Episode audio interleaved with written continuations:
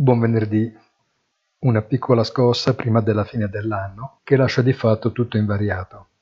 Impensierisce la Cina, soprattutto quando a fine gennaio, in coincidenza col capodanno tradizionale, gli spostamenti della popolazione potranno determinare un vero dilagare della pandemia, con tante delle conseguenze già viste, non sono passati due anni.